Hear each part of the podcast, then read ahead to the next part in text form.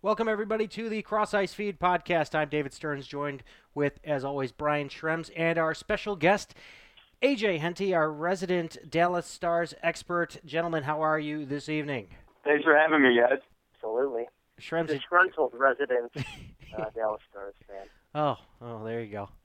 So we're going to talk some trades, and we're going to talk about trade deadline, and we're going to go a little bit further back than just the trade deadline day itself, which was, I'm not going to lie, it was one of the most boring trade deadline days until about three o'clock, or well, Which maybe two o'clock. Two o'clock, two o'clock it picked up, but three Yeah, o'clock fair. we didn't know what was going on.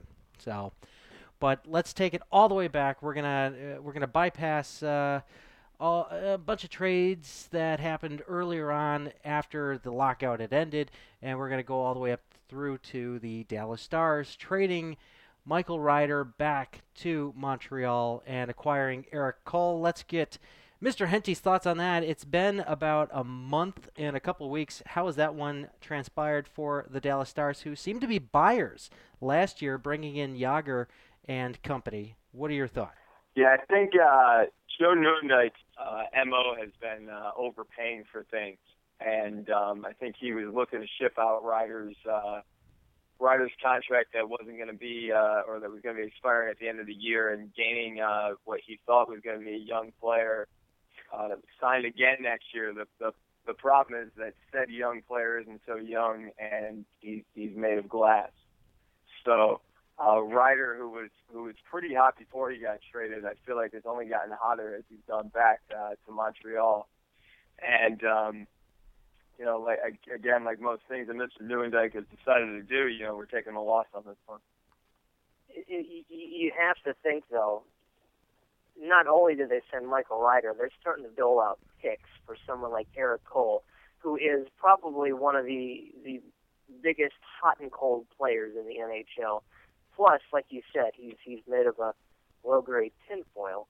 And with, with that being said, you're you're you're kind of turning some heads even even before the trade deadline, but it leads into another trade which we'd heard the rumblings for a while, and you kind of got the feeling for it that um, that Brendan Morrow was going to be headed out of town. You, you've seen it for a while.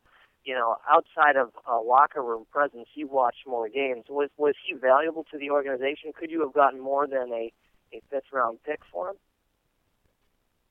Uh, you know, everyone's high on the prospect from Pittsburgh, and, and defense is definitely the thing that you know the Stars have been lacking ever since Zubov has left. Um, you know, everyone thought Matt Niskanen was going to be uh, the next big thing, and he didn't pan out. And then you know Larson came through, and uh, you know he kind of got us Kerry Lehtinen. Um, and then of course, you know Goligoski was you know supposed to be uh, I don't know the next uh, Al MacInnis or, or Ray Bourque or something.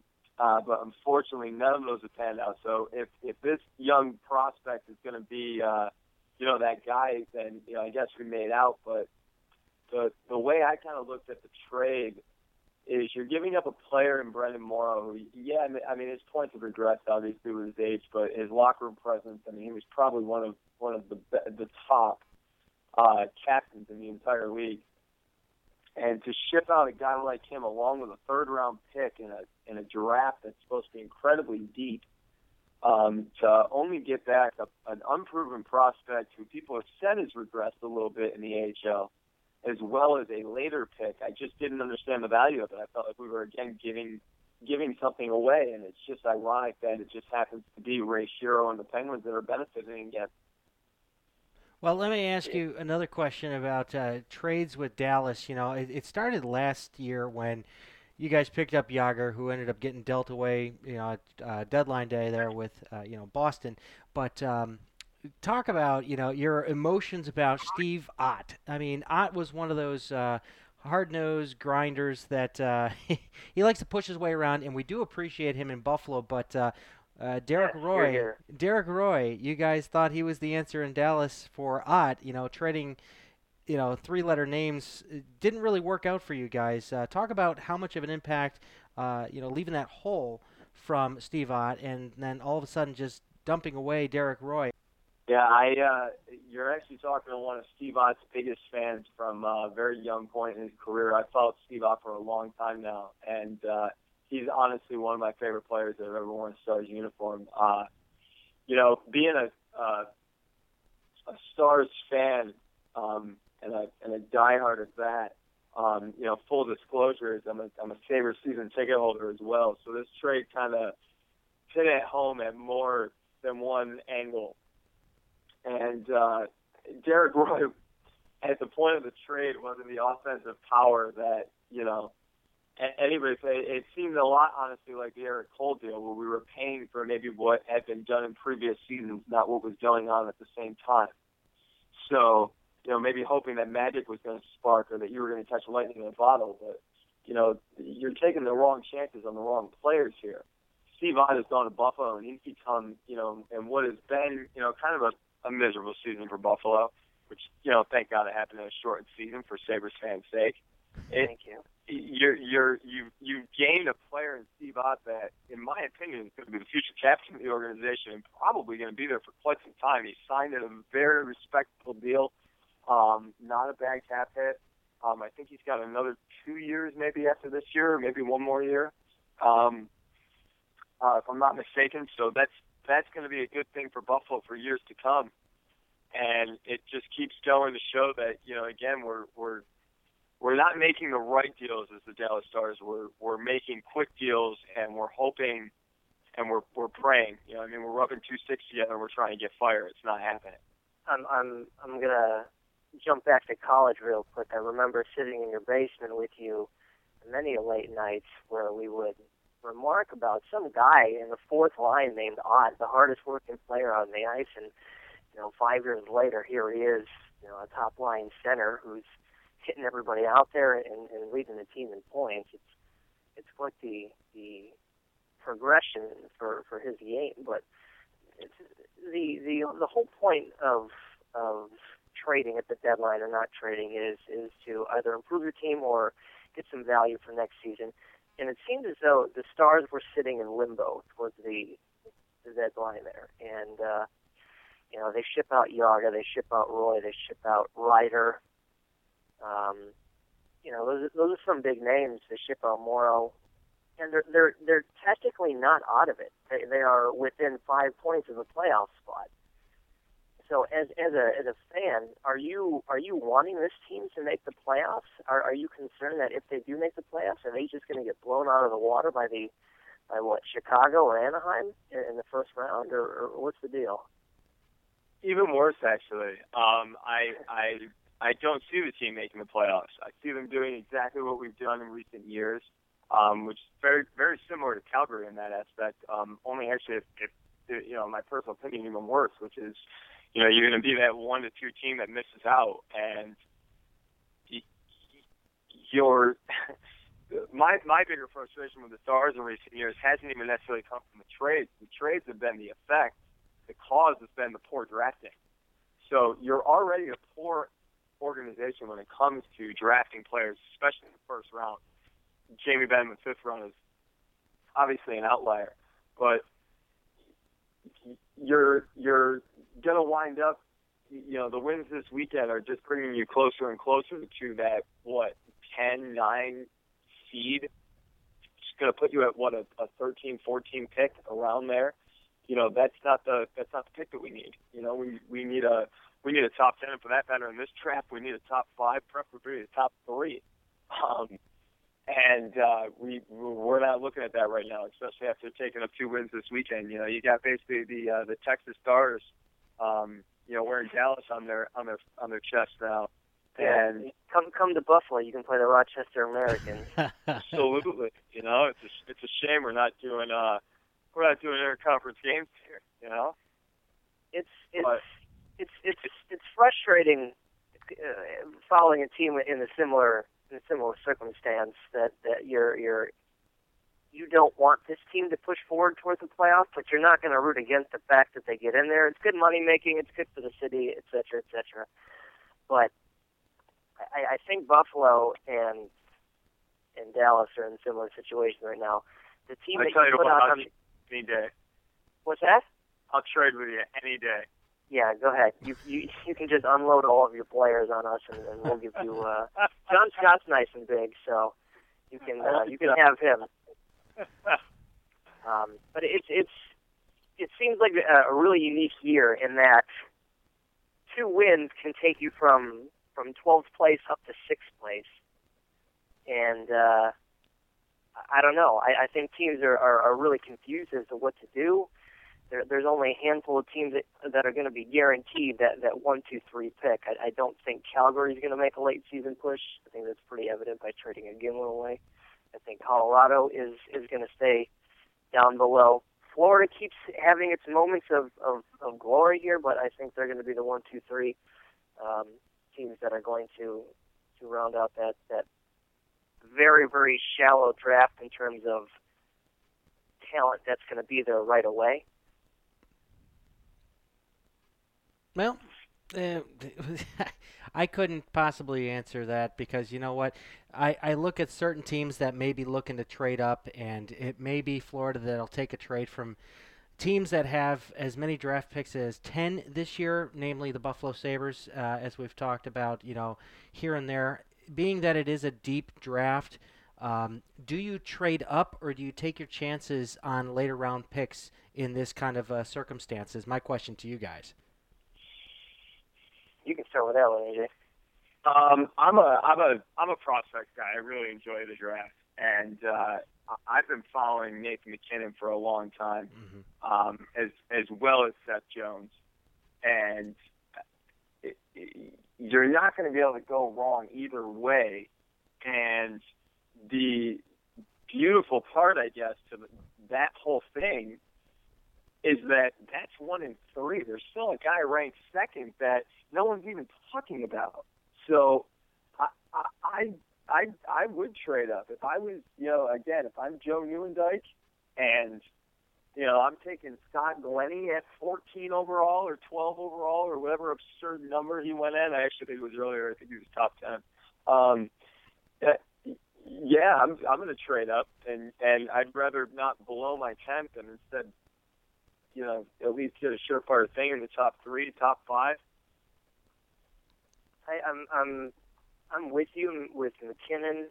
He's he he would be the player that I would want to to to center my team around. It's I mean they they've they've alluded that he could be a, a watered down version of Crosby if he can mature just a little bit more. Um, I, I don't mind defenders, but unless you have a, a Nick Lidstrom type player coming through, you're not going to build a team around a defender. Many teams have tried, and it, and it hasn't gone very well. Um, I can only think of a handful of teams in the league now that you can actually build a defender, or you can build your team around a defender. Nashville's one, but that team is so so mismanaged offensively that you really want to you really want to invest highly in in a defender first overall when you are an absolute mess up front. I, I, I, I have a hard time taking a defender, especially with these teams coming through, and I'm not thinking a defender is what they're looking for. Well, teams that will be high in the draft. I mean, look, looking at the uh, the rankings as far as uh, you know, like Jones is at the top of the list, but you know, other players coming from like the OHL that are up there at the top as well, like Darnell Nurse, and then uh, the WHL's Ryan Pulock.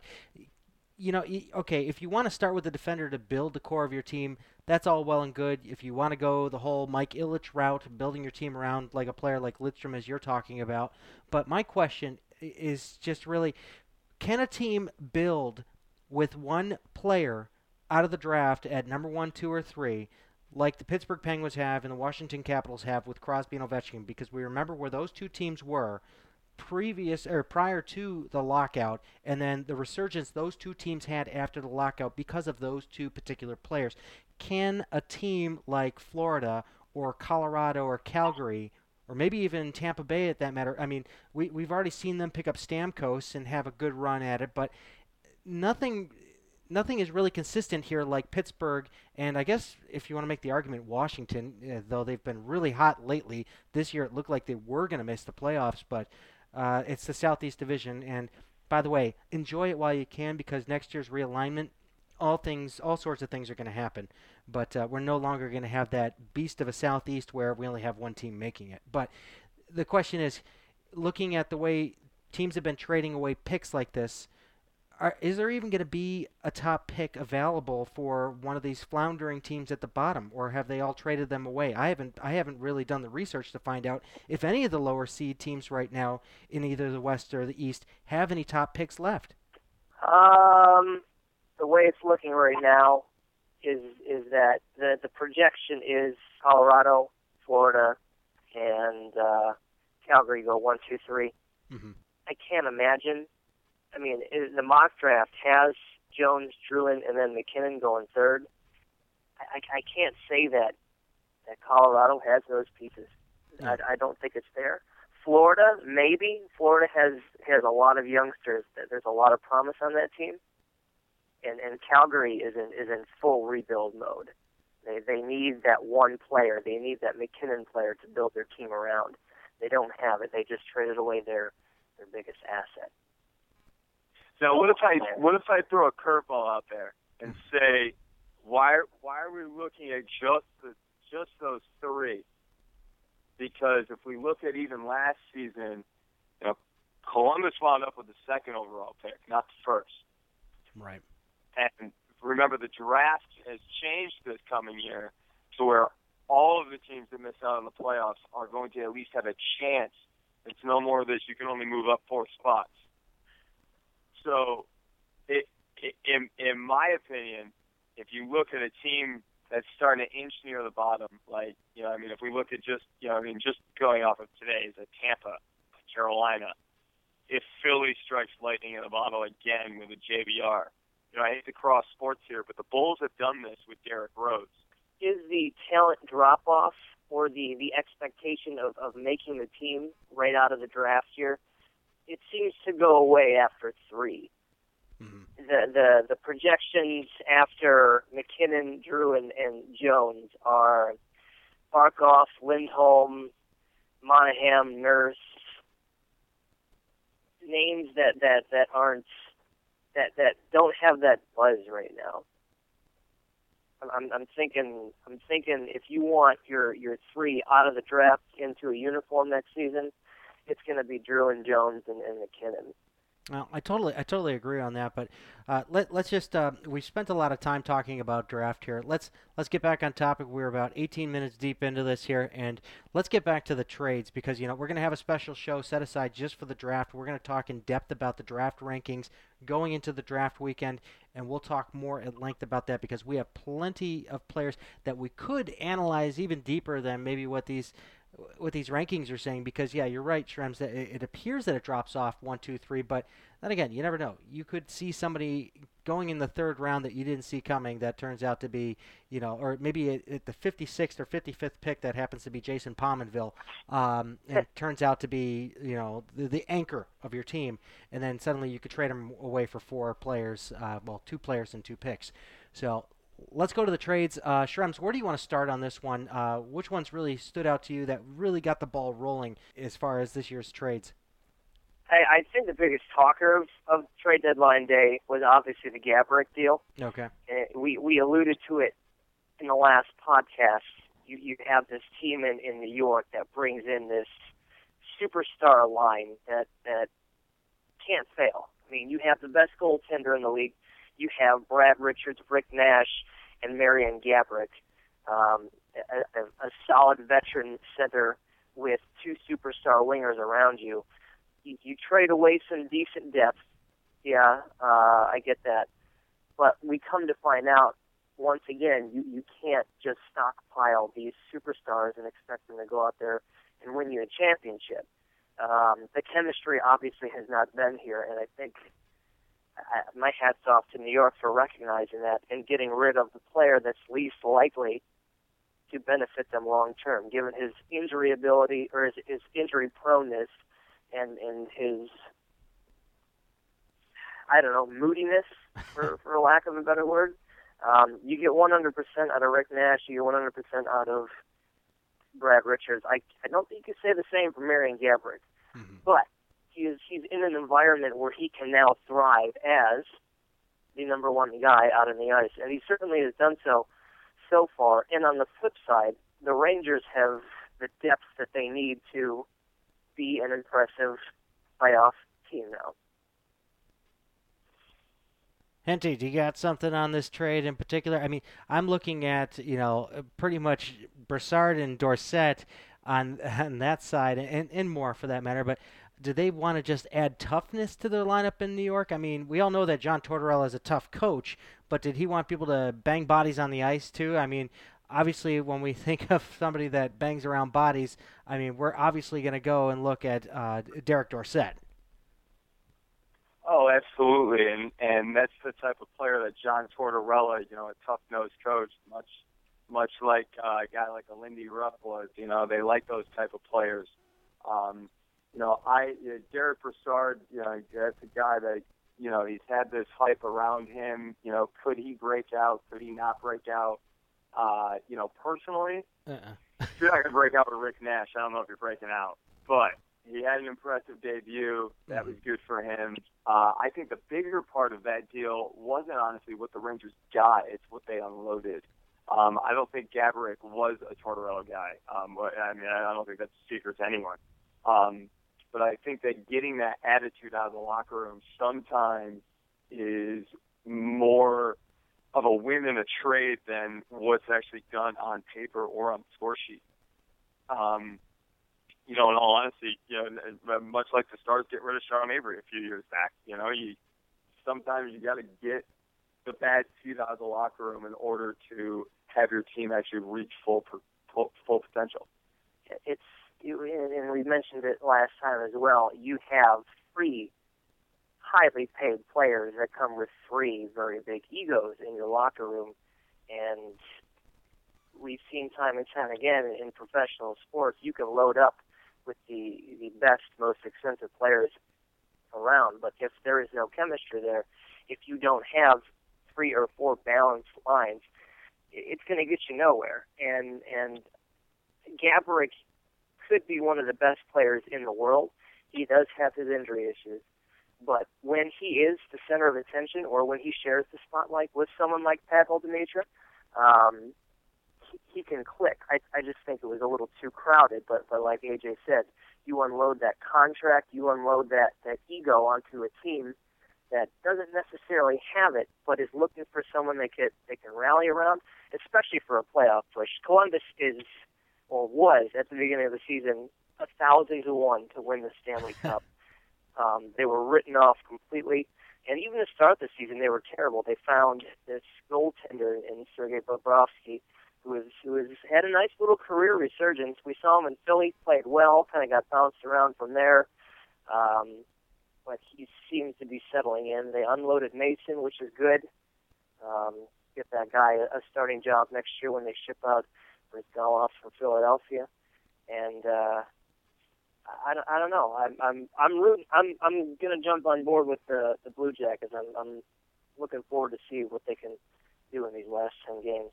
Yeah, the Blue Jackets. Well, yeah, are... and, oh, and the Blue Jackets are going to line up next year with uh, with technically a, uh, a free trade of their own when they get Murray back, right? Uh, Man, Trem's really is not a defender guy. I mean, no, did no, you grow no, up in. Buffalo? Ah. Yeah, did you did you see what we grew up with in Buffalo? Yeah. Am I, am I supposed to rally around Alexei Zhitnik and, and Richard Oh, Smehlik? Waiting the Zhitnik name drop. Okay. Oh, Please now. I was able to grab that name drop. That's all I needed. Yeah. Bring on had Doug, uh, Doug had Booger. 1007 in the Zhitnik pool? Oh, jeez.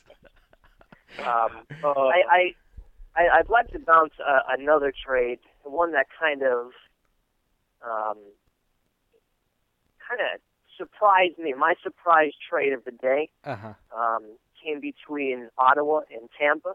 Oh yeah. this year, and and uh, my my hat goes off to AJ for pouncing on him before I did.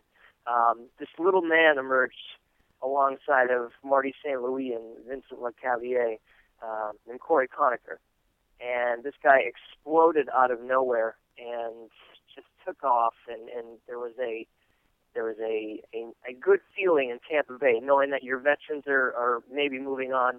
Who are we going to pass the torch to? Uh, Teddy Purcell, yeah, that sounds nice. Uh, maybe you can keep Stamkos around for a couple more years. He's pretty good, I guess. But um, Cory Conacher seems to be filling out that that piece of the puzzle, that top line piece, and then all of a sudden they ship him off for Ben Bishop, who I believe is what six foot seven on skates. He's a monster. The guy is absolutely gigantic. It made no sense to me bringing in Bishop after you bring in Anders Lindback in the off season. You haven't given him much of a chance to mature into your starting goaltender, Mhm. and now you have three goaltenders who don't really know their position in the team. Did I see Not Roloson sure. last night? By the way, did he? Did, was he in net? Is he still alive? Is my question. I think he That was in man- net. By the way, That, wrong, that man was wrong church, 41. right, wrong church, right pew. By the way, it was me that picked up Cory Conacher. So Are you sure? yes, I have him on my roster, sir. I'm pretty sure of it. His name is on my roster. Would you like to Yes, his Like- name is on your roster. He went to you when I grabbed Alex Pietrangelo.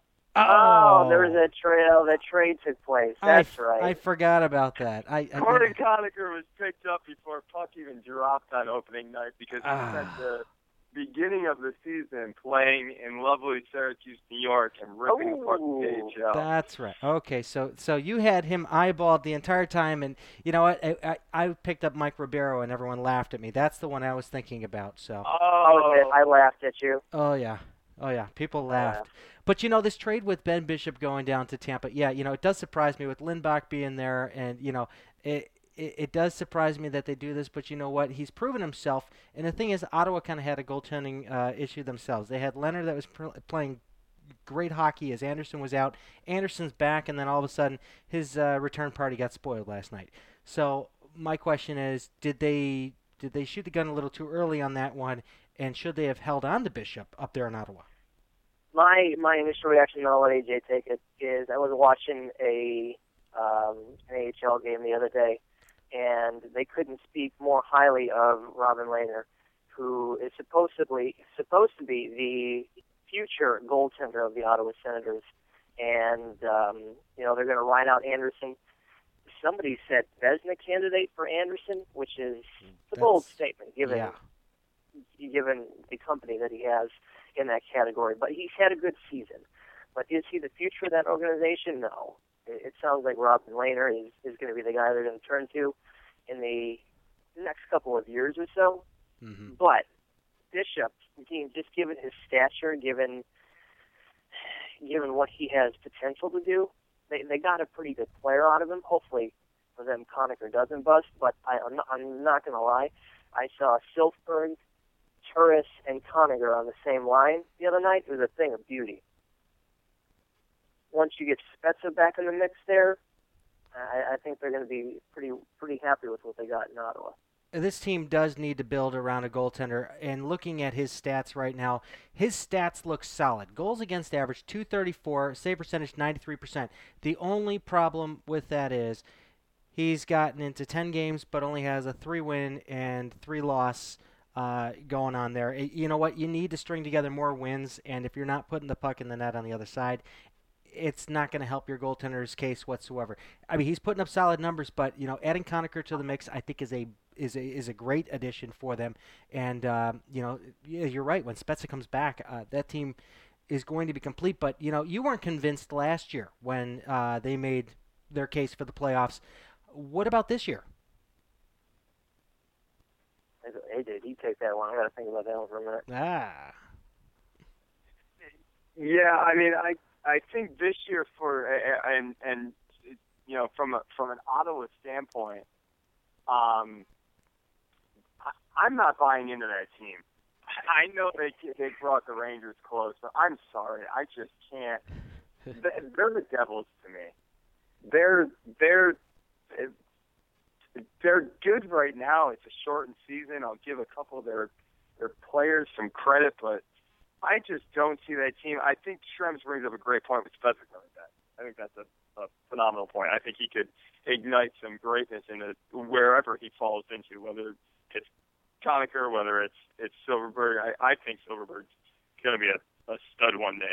I I saw the other night uh, um, Silfverberg with with uh, Zibanejad and Conacher at the Buffalo game. I didn't see Turris. Turris was in front.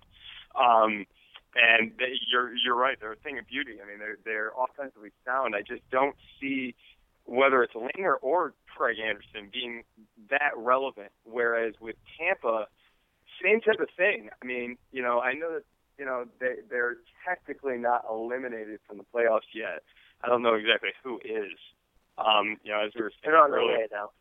You know, a game a game or two with with a win streak brings you up, you know, eight slots in the standings. But um it, you know, I, that was one of those trades where I feel like there's too much risk going on with both sides that it actually was a pretty even deal because I think they both have equal chances to bust. Yeah. Where, where's your head at on the the more bust-worthy player? I honestly think that if there was a bigger bust, I think I think it's got to go with Conacher, and it's only Really? because of, because of where he comes from. We're talking about an undrafted player out of Canisius College, not a proven OHL talent. It's always been said that goaltenders take the longest to develop, right? I mean, look at Tim Thomas. And I don't even mean to give that guy an ounce worth of credit because I think he's a scumbag for what he pulled this year but, but to not even go down that road, I I think a guy like Bishop with his stature, um, I I think he's he's he gets a couple extra years. I guess I guess he gets a in in my book he gets a couple extra years of I'm going to give you time versus Conacher who you know I mean we've seen these offensive flashes in the pan. Um, you know, see Ville Leino, who who Shrevs and I spoke about earlier. Uh, moving No. on. Strike to move forward, or whatever they say. Let's talk about Yeah. I mean, you know, we've seen these things, and, and trust me, I think, you know, I I, I love the Conacher story because, you know, to go way back, I mean, this this guy, the first week of the the season this year, where there was no NHL hockey, so all anybody had was the AHL. He was the player of the week for the first week of the season. I forget his exact point total, but he wound up with, I think, in the first like, three games of the season, he had like eight points or something like that, six points, whatever it was. He went on a tear. Yeah, and I mean, this is a college kid, and he's tiny. I mean, he's little. I mean, Shrems, I, I, I giggled to myself when you made your comment of of this little man alongside Marty St. Louis because I mean, if you can look little alongside Marty St. Louis, I mean, we got we got some some some real real small people we're talking about here. So Wow. I um, I definitely think that Bishop just gets a little bit more of a leeway. Just um, you know, I think he might be just a tad safer of a bet. Although uh, with the with the talent that Tampa could have, um, you know, I think that they're they're missing the boat completely on either goaltender. I have a uh, a short list, the top 20 undrafted players, best players in the NHL today. Um, Gilroy, Bozak, Conklin, Fedotenko, Giordano, Rene Bourque, Roloson, Andy McDonald, Chris Kunitz went undrafted, uh, Bobrovsky, Girardi, Ville Leino, um, Nick Backstrom from Minnesota, hmm uh, John Madden, if he's still on skates anymore. Jonas Hiller didn't get drafted. Henner didn't get drafted. Burrows, Dan Boyle didn't get drafted. Brian Rafalski, not around anymore. And Marty St. Louis did not get drafted. Well, that's a Uh, solid you- list. Now, how many of those players do you want to build a team around? Maybe four or five. So Yeah. the likelihood of Conacher being that player who's going to turn heads over the next couple of years and, and turn into a, a late round or non-drafted No. um, superstar like a Datsyuk, I don't see it happening. Let's, but I, I yeah. just think people are buying too much into that that the, the stature of that goaltender. Whenever anybody talks about Ben Bishop, oh, he's so big. There, there's no way he can be, you know, beaten. He's he's uh, an awesome an awesome presence, and uh, if they decide to make the nets bigger or what have you, he should be covered. He's he's going to be just fine. But I think we've seen our fair share of, of large goaltenders in the past. Um, not have the success that was intended by their size. Well, let's put the nail in the coffin in this uh, in this trade here. All right, so just to keep this in mind, I'm going to ask a yes or no question. The Ottawa Senators allow are currently allowing the second least amount of goals in the league, but they are the fourth least in goal scoring, right behind the New York Rangers. Do they stay in a playoff spot? And if they do, will they go deeper than the first round? No, you need Spezza and Karlsson. You Okay. do that, you're sitting third or fourth, I believe. Okay, AJ. Uh, I'm gonna go ditto. Right, right. They took the words right out of my mouth. All right. Well, let's move on to let's move on to other trades here that took place on trade day. Uh, well, let's let's just briefly talk about the Jagr trade up to Boston. Is that even worth it? Uh, AJ, let's start with you. Was it worth it for Boston to pick him up? Oh, absolutely. For what Boston gave up, they yeah, yeah, yeah. Here's a fun fact behind that trade. Um, Dallas declined a very similar version of that trade about two weeks earlier for Brenden Morrow. So they, and that's a true story. So they technically got Jagr for the price of Morrow. Um, I I think I I had doubts on Jagr coming to Dallas, especially you know after him lighting the lamp in Philly last year. But then I started remembering myself at the time of this trade here that I doubted him when he came back last year and came to Philly. He's clearly proven that he can still score. And the one thing that's always motivated Jagr is fame and fortune. So uh, a, a Stanley Cup ring and a team like Boston, who I'm going to be full full disclosure here. I actually chose that would be in the Cup final against Chicago this year. I was anti Pittsburgh. Um, Yeah. I still think Boston uh, has what it takes to win the East. And I think Jagr only helps that it doesn't hurt it. When you can slide a guy like Nate Horton down to your third line, you got something. You're not doing you're not doing too many things wrong. My my and I'm gonna uh, I'll jump in and then I'll kick it to you, Stern. okay. My question is, with the recent loss and potentially career-ending injury to Patrice Bergeron, um, do they have what it takes? Is is is it there still? Obviously, Pittsburgh has gotten three or four players more solidly uh, or, or more grounded into their into their lineup. Um, you take out a player like Bergeron from Boston, he's kind of a focal point for that offense. He's he's a reliable player. He does have his injury issues, and it's showing now. Does that take away? Does that put more pressure on someone like Jagr to go out there and, and perform as to where maybe if Bergeron was still in the lineup, he could you know step step back a little bit if need be. He gets a little bit winded because of his age. You know, he doesn't have to go full steam because the team around him is, is just that good. I honestly think that Pittsburgh's got this one in the bag now because of that. Um, you, I don't know if they have as much depth.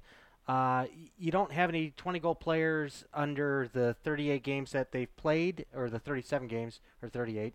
Um, you going down the line. Who are you going to rely on with Jagr? Are you going to say that David Krejci and Brad Marchand are going to lead the team to a Stanley Cup? I mean, the next in line there is Tyler Seguin and Lucic and, and Horton. I don't think that they have the right depth.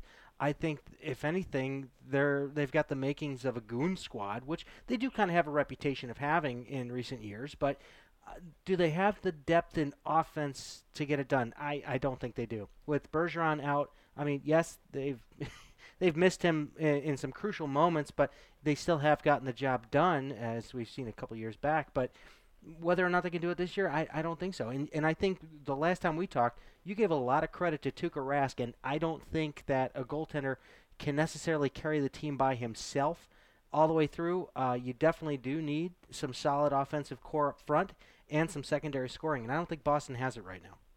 Here's here's what Boston does have. They have a young upstart goaltender who has a lot to prove. Here's what Pittsburgh has. They have a inconsistent playoff goaltender in Marc Andre Fleury. And I, I don't care for the way that he's played in previous years, especially last year in the playoffs. That whole Philadelphia Mhm. series was one of the most ridiculous things I've ever seen. And you can have all the offense in the world, but if he goes cold in the playoffs, it's an early exit and and many questions as to where do we go from here. And by the way, I don't I don't care about the fact that they just beat Carolina six to two while we were recording this either. But um, you know, Tuukka Rask and Marchand and Seidenberg were the three stars. I, I really how, don't. How many saves? Wait, how many saves did Rask have tonight? Uh, he had forty-two saves. So. Oh, that's it. Okay. Yeah. Okay. All right. So, right. Yeah. So, yeah. But it's Carolina. It's Carolina. But yes, they did pepper him. Uh, the you thing gotta is, remember they still didn't give. Uh, you know, again, coming from a, a Stars perspective, uh-huh. you know, you, you you you gave us a bag of pucks and a couple water bottles, Boston. Thanks. I mean, you know, so you know maybe some. Yeah, I, I definitely going to go down that route, but you're you're you, you know maybe some Celtics tickets. You know, maybe for the playoffs. You know, we got Well. those to come watch. uh, You know, it's it's not. They're uh, pricey. it's not. They didn't. It's not like they gave up much to do it. So I don't think that taking on Jagr was that big a risk to them. all right. Well, we're towing up on 40 minutes here. We are a little over time, but you know what? Let's keep going with it let's because Close out. Let's You wanna close, close out with the last big But last we- big deal of the day. we barely even talked about the Jarome Iginla um, trade that I predicted to Pittsburgh that you owe me a pop for. So. Um, uh, I told you there's no duels in my fridge waiting for you to uh, get this weekend. that doesn't even Um, count as beer. There's no alcohol content. Real quick, real quick, we'll do a again, and then we'll go to what everybody was saying was the quietest, best deal of the day. The quietest Um, best deal. Iginla to Pittsburgh, obviously, it's just, I mean, could you imagine when everybody's healthy? Crosby, Malkin, Iginla, um, uh, who else? Put Letang out there and put James Neal out there. Disgusting. I mean, that that's one of the most ridiculous units that you can have in hockey today. and Pittsburgh did um, didn't give up much for Iginla, which really kills me. I mean, Agostino, yeah, I can maybe see, but uh, Hanowski and a first round pick in 2013. If you're getting a pick from the Pittsburgh Penguins, it's gonna be a it's gonna be a low pick in the first round. I mean, Yeah, it's you which which they can give up. true. They're they're they're they're going to be just fine for the next three or four years with the players they have. So why not trade them away for a chance at a championship? I, I like this trade a lot. I really do think that Pittsburgh has the depth now to take it home, even if Crosby's out right now. Uh, after that brutal deflection off of that was it, an Orpik shot from the point that took out uh, his jaw. Um, I Oh. uh, that was that was a brutal, brutal, brutal shot to watch happen there. But uh, I think once he gets back in the lineup too, yeah, this is going to be a team that is going to dismantle their opponents going through throughout the playoffs here. I mean, we only got nine games left in the season, and I think as soon as Crosby comes back, this team is unstoppable. Um, um, um, I'm going to hold you to that Marc Andre Fleury comment. He's got a. Oh, come on. Vokoun, Vokoun. What about him? Well, it, this team has only allowed 95 goals. That's pretty damn impressive, if you ask me. And plus, their home record is second best, I believe, in the league right now, if not the best. I mean, That's great. I mean, I mean, good for them. Fleury is is a very inconsistent playoff goaltender. You and I and AJ, yeah, we know that. we all know that. So Mm. if if he look at the team last year, that that team was was just as good, maybe a little bit less now, but but still the same expectations. And look what happened in Philadelphia. You're giving up eight goals a game. well, when it comes I, down to I don't know. when it comes down to Pittsburgh That and was Montreal, just the first yeah. round. Yeah. Well, That was round one. So then they have to get through four total. And and then you get bounced Yeah. by a team like the Devils. okay. If it's And you got to go ahead. you got to remember you're you're talking about you know and Shrem is named off of uh, uh, an All Star team when talking about the Pittsburgh lineup. But let's think about this right now. Malkin concussion this year. Uh, Crosby plastic surgery galore. Like yeah, a real housewife of Pittsburgh on his. Um, James Neal concussion right now. Letang he's got groin and foot problems. It's not like we're talking about the healthiest bunch coming in. I mean, it's it's kind of sad when Jarome Iginla's your healthiest guy, right? but they're still getting the job done. I, I, I don't know. That's that's all right. that's going to be interesting to see how it plays out over the next couple weeks. Okay, we got it on tape. So let, let's move on. the Did, what? did you record that on your boombox? Oh, we yes. got that on tape. Yes, I did. Uh, Moving on. moving on. The trade of the day. Go ahead. Well, well, it doesn't appear to be on paper the trade of the day, but it's the one that all the annou- uh, the the um, everybody, everybody on the radio, everybody on XM, everybody on TV keeps going back to this trade is is the biggest trade of the day, the quiet biggest trade of the day, and it, and it's it's Pominville, Minnesota, and and I and I think it's the reason is is that Minnesota is getting very hot at the right time, and they have a goaltender who easily goes overlooked year in and year out, just because that team has no offense. But now they add a a nice piece to the puzzle. They're finally gelling on all cylinders, like they were expected to do early on in the season. But as we all know, it takes some time to get that chemistry going in game type situations. I don't know. Pominville might have just locked in a, a deep run to the playoffs here. I like this trade for a couple of different reasons. Um, yeah, when we first heard it come out, we didn't know that there were two draft picks tacked on with this one too. So all I heard was Jason Pominville for Matt Hackett and Johan Larsson. I'm like, who the hell is Larsson and Hackett, and why do I care about them? And why would Darcy Regier be stupid enough just to trade Pominville, who is a known goal scorer and maybe not the best captain the Sabres have ever had? Uh, I mean, real But timid a, guy. a respectable player, exactly. to say the least.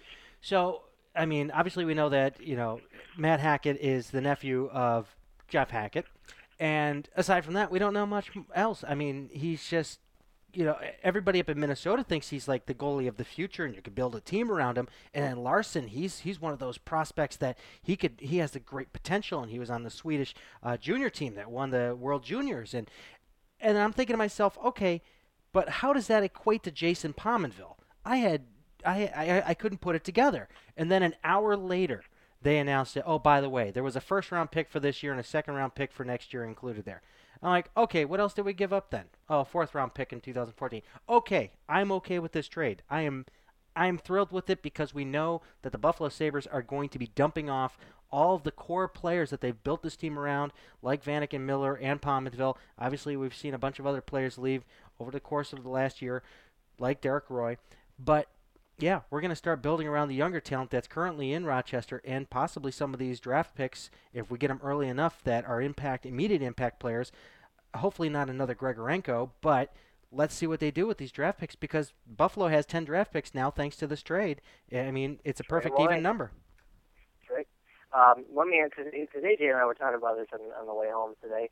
You have a team in Minnesota that has quietly come to life here over the past week or so, and you have Parise now. You have uh, Koivu, who's one of the most underrated centers in the league. Um, you got Pominville, you got Heatley, you got you got Suter on the yep. point. You got a couple uh, of, of of good young defenders in in Gilbert and Spurgeon. You have a sound goaltender who, if he can remain healthy, is, is probably one of the most underrated goaltenders in the league. Is is this a team that's going to turn a lot of heads? Could this team knock off someone like Chicago? I think so. I think they can. I mean, Chicago, yes, they are a hot team, but you know what? Every hot team does fizzle out and cool off for a little bit here. And with the shortened season, the way it's set up, when you do the math, this would be kind of a mid-season, and a lot of teams go through a mid-season slump. I think Chicago might be heading down that path, and you know, I Chicago's got a lot of names. They're kind of like the New York Rangers of the West, but except they're actually doing something. Their names work. Exactly. Their names work and they work well. I mean, Patty Kane and uh, Hossa and Toews and uh, Seabrook, the, the list goes on and on. I actually think Minnesota can do it, and they are low enough down. I mean, remember last year we had a number eight seed, and LA Kings get hot at the right point in the season and accomplish this. Minnesota can do what the LA Kings did last year. Let let me ask you. Well, let me ask AJ this. You have you have this this new NHL, I guess. It's all well and good if you can put up 105, 110 points in the season as a team. Is it more about getting hot at the right time and going into the playoffs with that momentum, like the Kings did, like the Wild could potentially do this year, or are the teams that are tie, uh, tried and tested throughout the season are those the ones that we're going to be seeing in the in the finals this year? Uh, you know, I I I thought about what you said about Minnesota, and you're right. They they literally have the same recipe uh, that that the LA did last year. Um, I I think that the Heatley injury is gonna gonna hurt a little bit because there goes your second line scoring power. I, I agree that Parise um, and and Koivu, uh, my God, I, I think he is one of the most underrated players in the entire league. Nobody gives that guy credit for everything that he does. Yep. You know, power play, penalty kill, um, face off, everything. Um, I don't know if the Wilds are going to be that team to do it. You know, I think that you have to have if we're talking about those middle of the pack teams, you know, who's who could be an LA team that could, you know, upset a Chicago um, or a Vancouver, I guess. You know, I mean, when you look at the top, um, you know, I I honestly think San Jose is really the one that could do it. Um, and I know that we've been saying that for years, and it just doesn't happen. but they've been quietly putting together this streak here, and the names on the score sheet are not Marleau and Thornton like it was at the beginning of the year. And I think that that's a little bit telling as to, uh, you know, what that team might be able to do. You know, we talk about trading off bad players, bad attitudes. I think getting rid of Ryan Clowe might have been that type of an attitude on that team. There were rumors that he was telling, uh, you know, uh, uh, management that he wanted five million dollars a season for six years. Um, you know, I, I don't know. I, I think I just don't see Minnesota having it just yet, even though I do like their addition in Pominville and and even more of the fact I actually love what Buffalo got back. Well, San Jose better start doing something on the road because if they're at the bottom of the standings here, look at this. They only have one loss at home, but they've only won six out of 18 on the road. So, yeah, I think home ice advantage is something that they're going to want to fight for. But yeah, San Jose, all right. Uh, I, I actually thought they were going to go deep this year before the season started, but um, my thoughts have changed dramatically on that. At the beginning, they looked really good up there with Chicago. They had a hot start, both those teams. One team remained, and that was Chicago. So, but Minnesota, they're turning it on at the right time, and they've got they've got depth. I mean, even without Heatley, I would say they still have depth. I was going to say, does the Heat? I mean, I mean, I mean, am I am I giving Heatley too much credit? Maybe, and maybe I am. You know, I mean I I I I just look at him in the second line. You know, Setoguchi's there. He's hot right now. Oh, it took him a while. yeah, right. it took him um, way too long. Yeah. It took yeah, about three so years. Right. He's him and, him and Brent Burns move at the same pace. like what I did there, huh? Uh, yeah, I gotcha. um, but but yeah, yeah, I I uh, I do like what Minnesota's doing, and they are hot right now. And grabbing a guy like Jason Pominville, where you know was he a great captain for Buffalo? And maybe not, but is he a good leader? Yes. And on a team that's you know got a, a, a couple of, of natural leaders in a Parise and in a Koivu, um, you know, and in a proven goalie like Shrem said, I don't think Backstrom gets enough credit either. Um, you know, I, I guess yeah, they could do it. I just I I don't see, and maybe I don't see anybody in the West doing it. I I don't see Chicago getting knocked off. I I honestly don't. I don't think Anaheim can do it. Um, I don't think they have the goaltending for it unless uh, unless one of those two literally catch like Ryan Miller in the Olympic steroids. Like I'm talking about, like you you need to stand on your head. But I, when you look at San Jose, they have a goalie that's won the cup yeah, he had a good team in front of him, but he had a young team in front of him. So um, I I still think that's a team that could do it. And Thornton doesn't have a ton of time left in him. Neither does Boyle. And I'm so sick of talking about Patrick Marleau. I think he's so so irrelevant. Nobody wants him. Yeah, yeah. All right. Well, are we just going to go We're ahead? We're going to wrap this up, man. Yeah, let's let's let's just totally discredit the Ryan Clowe trade. Let's just say that that means nothing, and uh, Uh, I actually thought the biggest trade of the day was the one that the Washington Capitals pulled off with Filip Forsberg for Martin Erat and um, Michael Latta. So uh, we will close it out here, and we will catch up with you all next week. We promise we won't leave a two-week gap because we are down to the final nine games of the season. And so we will catch up with you all real soon. Thanks to our special guest, AJ Hente, for stopping by here. And hopefully, we'll see you in future episodes. AJ. Yeah, I want to thank you guys both very much for letting me come on. It's been a blast. So I, uh, you know, cheers to both of you guys. I really appreciate it. All right. Hopefully, it gave you the chance to vent a little bit. Yeah, you know, it's it's it, you know, we can do a Dallas Stars hour one day. do Dallas Stars day one day if you want. To. Yeah, we'll we'll go over the last like four years or so. You know, ever since the Detroit Conference Finals loss, we'll take it from there. Sounds good. We'll catch you on the 30 and 30 uh, segment. We'll run during the summer. Uh, I don't know if we're actually going to do it in 30 days, but we'll we'll do it over the course of however long it takes us. So. I like that idea. Actually, let's talk about that when we hang up here. Yeah, we will. We will. All right, we'll catch up with everyone next week. We'll have another special guest or two next time around here on the Cross Ice feed. Thanks for joining us, everyone, and as always, don't stop believing.